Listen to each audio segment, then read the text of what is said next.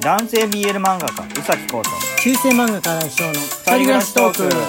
はいこんばんは来翔宇です。崎浩です。今日はこの後、えー、21時よりえーライブ配信があるわけなんですけれども、えー今日はもうあのジングルのかけらをねもしよかったら皆さんに協力そうですして、ね。えー送ってもらえたらなと切に願う感じなんですが、えーなぜかというと、えーオリジナルジングルをね新井戸崎専用ジングルをねあのラジオトークさんの方に作ってもらいたい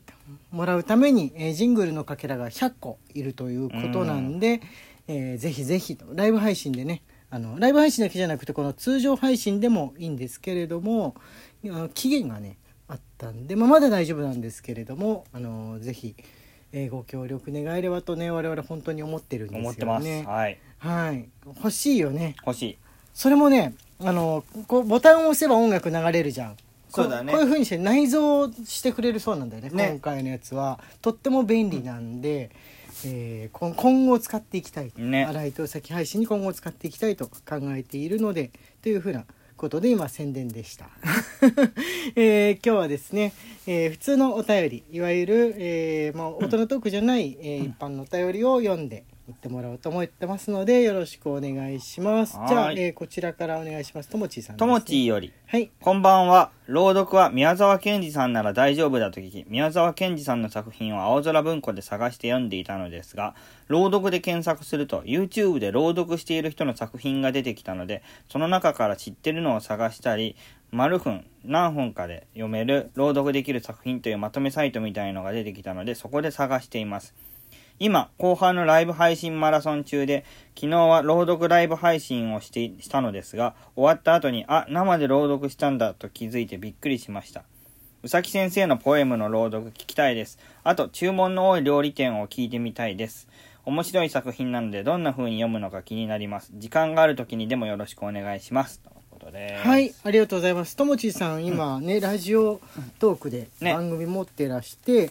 で、あのー朗朗読を最近やってるというここととで、さっきちょっと聞いてみちゃったんですけど、うんすごいお上手でね、あのーななんか俺の配信に来てくださる方で最近あれなんですかね朗読流行ってんのかな？木下さんとか椎の実さんも、えー朗読番組このラジオトークの番組として朗読をね。してたりとかするんでブーム到来か？朗読ブーム到来か？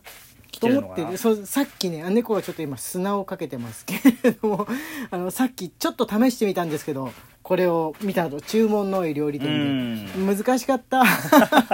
難しかった、ね俺朗読センスないのかもしれないと思って。あのーできそうなすごい簡単なのとかからまずやる必要があるかなとうん。思っております。なんでなんで今猫がうんうんするのをこうくんはじっと見つめながら返事してんの。あいつ、あいつやりやがると思う。や。りやがってね今 ポトポトってね落としてるんでちょっと片した方がいいのかなこんな時間になってしまったけれども。はい止めます、はい、ということで。えー今片してきた。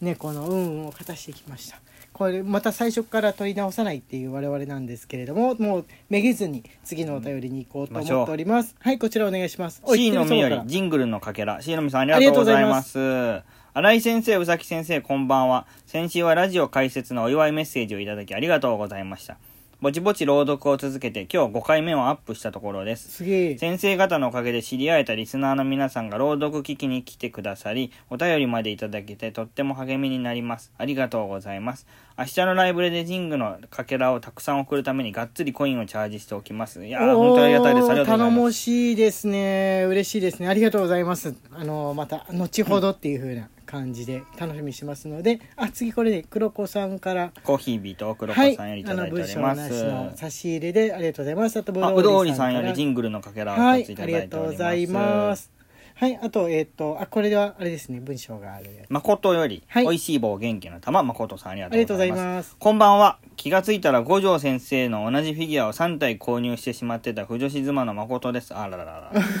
あら、こっちは送料無料だとか、こっちの方が安いかもと検索してるうちに完全にミスりました。最近は Amazon なんかでも買う前に購入履歴で検索してミスは減りましたが、2ヶ月前に予約した新刊とかだと何かのきっかけで見つけた時にポッチっててしまいダブったことも数知れず先生方のやっちゃったというエピソード聞きたいです。誠さんのこれはやっちゃったるやっちゃってる癖ですね結構ね。確かに。やっちゃってますね。あのー購入のボタンを押す時はちょっとこう考えて、ね 一呼吸置いて大丈夫かなってカートの数とか見てやった方がいいですよね。ね。カートになんか1とか確かに。まだ未購入のとかはあったらちょっと注意するとか。あの僕資料用の本とかを結構買うんですけど、はいはいはい。まあダブることがもうしょっちゅうありますね。あこの間もなんかあったよね、うん。あの勇者ロボの特集本みたいな。そうそうそうそう。あれでもね展覧会に行った時に俺もこれ多分持ってないよとかこういうふうに言っちゃったのは、いけなかったんで結局あったっていう高めの本なのに。いや申し訳ないですね。ででも古本屋さんに売ったりはしないの、しないしない。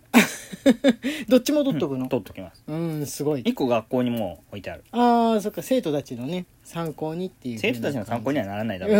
ーんこうくんが学校で眺めるためにそうそうそうそう。休み時間とかにやっちゃったっていうのあるかな俺もこの同じような感じでミスしてあなんかこう心が焦っていて思わ思わず同じの買っちゃったみたいなのねやりました。去年マスクを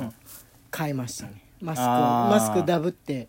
買っちゃいましたね。いくつか。なるほどやっぱもう焦ってたんでしょうね。買わなきゃってあのもう店のマスクがないこの世からマスクがなくなったみたいになった時にその布のマスクとかまだねウレタン大丈夫だったかなって思われてた時だったからウレタンのとかとりあえずこの楽天とかアマゾンで探そうとか思ったらあんまりまだその現在ほどは通販慣れしてなかったのか、こうカートに入ってるの気づかないでカートの中を買うみたいな感じのね。やつやっちゃったんですがこのコロナ禍の中で通販にもいい加減になれましたね前より通販強くなりました。ウレタンマスクいっぱいあるもんね。ウレタンマスクはね。こんなに立場が弱くなるとは。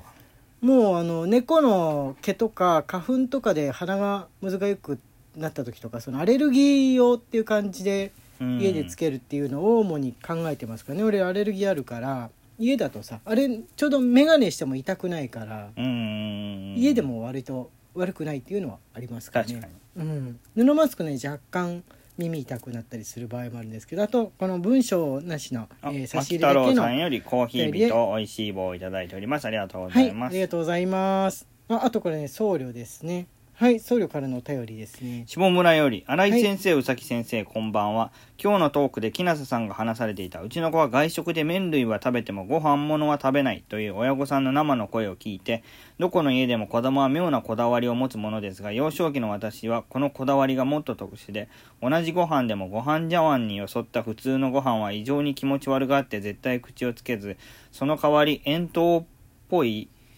俵型のおにぎりだけは喜んで食べていました。かっこ三角形の定番のおにぎりは気持ち悪くて不便。変わった子供。変わってる変わった子供物。自体は同じお米で味も同じなのに、それでも美味しいまずいが徹底的に分かれる子供の味覚とは不思議です。普通にご飯茶碗によそったご飯を気持ち悪いと思わず食べられるようになったのは実に小学校中学年以降でした。えー、いやー、それは変わってますね。はい。僧侶らしいこあの変わった子供エピソードですが麺とかしか食べれないとか、そういうのと同列で語れるものではないですね。もうもう一回り変わってるもう一回り変わってるえでもね麺の方がいいパンの方がいいその細くしたご飯とかお寿司じゃないと嫌だっていうのはあのご飯同士がくっつき合ったちょっとにちゃっとした感じが嫌なんじゃないのみんな。なのかな？ご飯でこういっぺんに口に入れるとちょっとにちゃってなるじゃん。水分多めに炊いちゃうと。んんんうん。だからもしかしたらそのお家のお母さんの炊き方、まあ今だともうお母さんお父さん関係ないですけれどもご飯作るのに、まあ、当時僧侶の当時だったらまあお母さんが作ってたあの可能性は高いと思いますから、まあお母さんって言いましたけどお家のご飯の炊き方が合わなかった ちょっと水っぽくってもしかしたら嫌だとか思ったのかもしんないですよね。確かにそういうのあるかもね。うんあの子供ってちょっとおこわっぽいの好きじゃんうん。水分が抜けたらちょっと大丈夫になるのかもしれないですよ、うん細くしたり俵型とか小さくしたりとかするとちょっと水分抜けて日茶感減るんですよ、うん。それはね俺子供の頃にやっぱ考えたことはありますあのななんかねあのムチムチしたお米がちょっとダメだった時があって同じような気分になったことはありますはいあじゃあ次これあります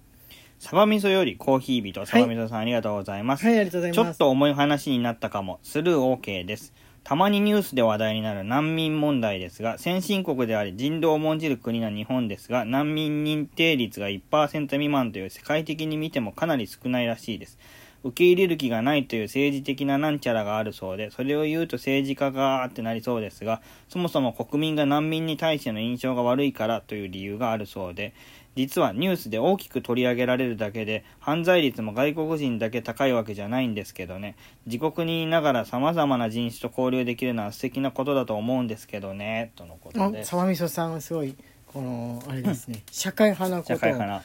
たまに。はい。ありがとうございます何人1%いるってことはでも全人口で考えると結構な人数なんですよね本当は。そうですね。うん。うん。俺子供の頃ねあの知ってる子でいいた難民の子ボートピープルで来た子うん。ベトナム戦争が終わってベトナムからあの家族と近所の人とかでボートに乗って逃げてうん。来たって。間多分ねさすがにベトナムから直行便無理だと思うからあの泊まり泊まり来たんじゃないかとは思うんですけれども、わ分かんないですけどね。もうあの命からがら来た子がねいましたね。うこんのこれまで僕のこれまでみたいな感じの話をしても一人だけこのなんつうんでしょうかね規模が違う 規模の違う人生経験をしているという少年があの言ったことことを覚えてますかね。はい。あそうですね。俺の子供の頃だからその戦争のとかあるあるけど今はもうあの理由それぞれのあれで難民の人が来てるんじゃないかと思います。あはい言ってるうちに時間になってしまいました続きはもうライブ配信でですね中世漫画家、新井翔と男性 BL 漫画家宇崎公の二人暮らしトークでした。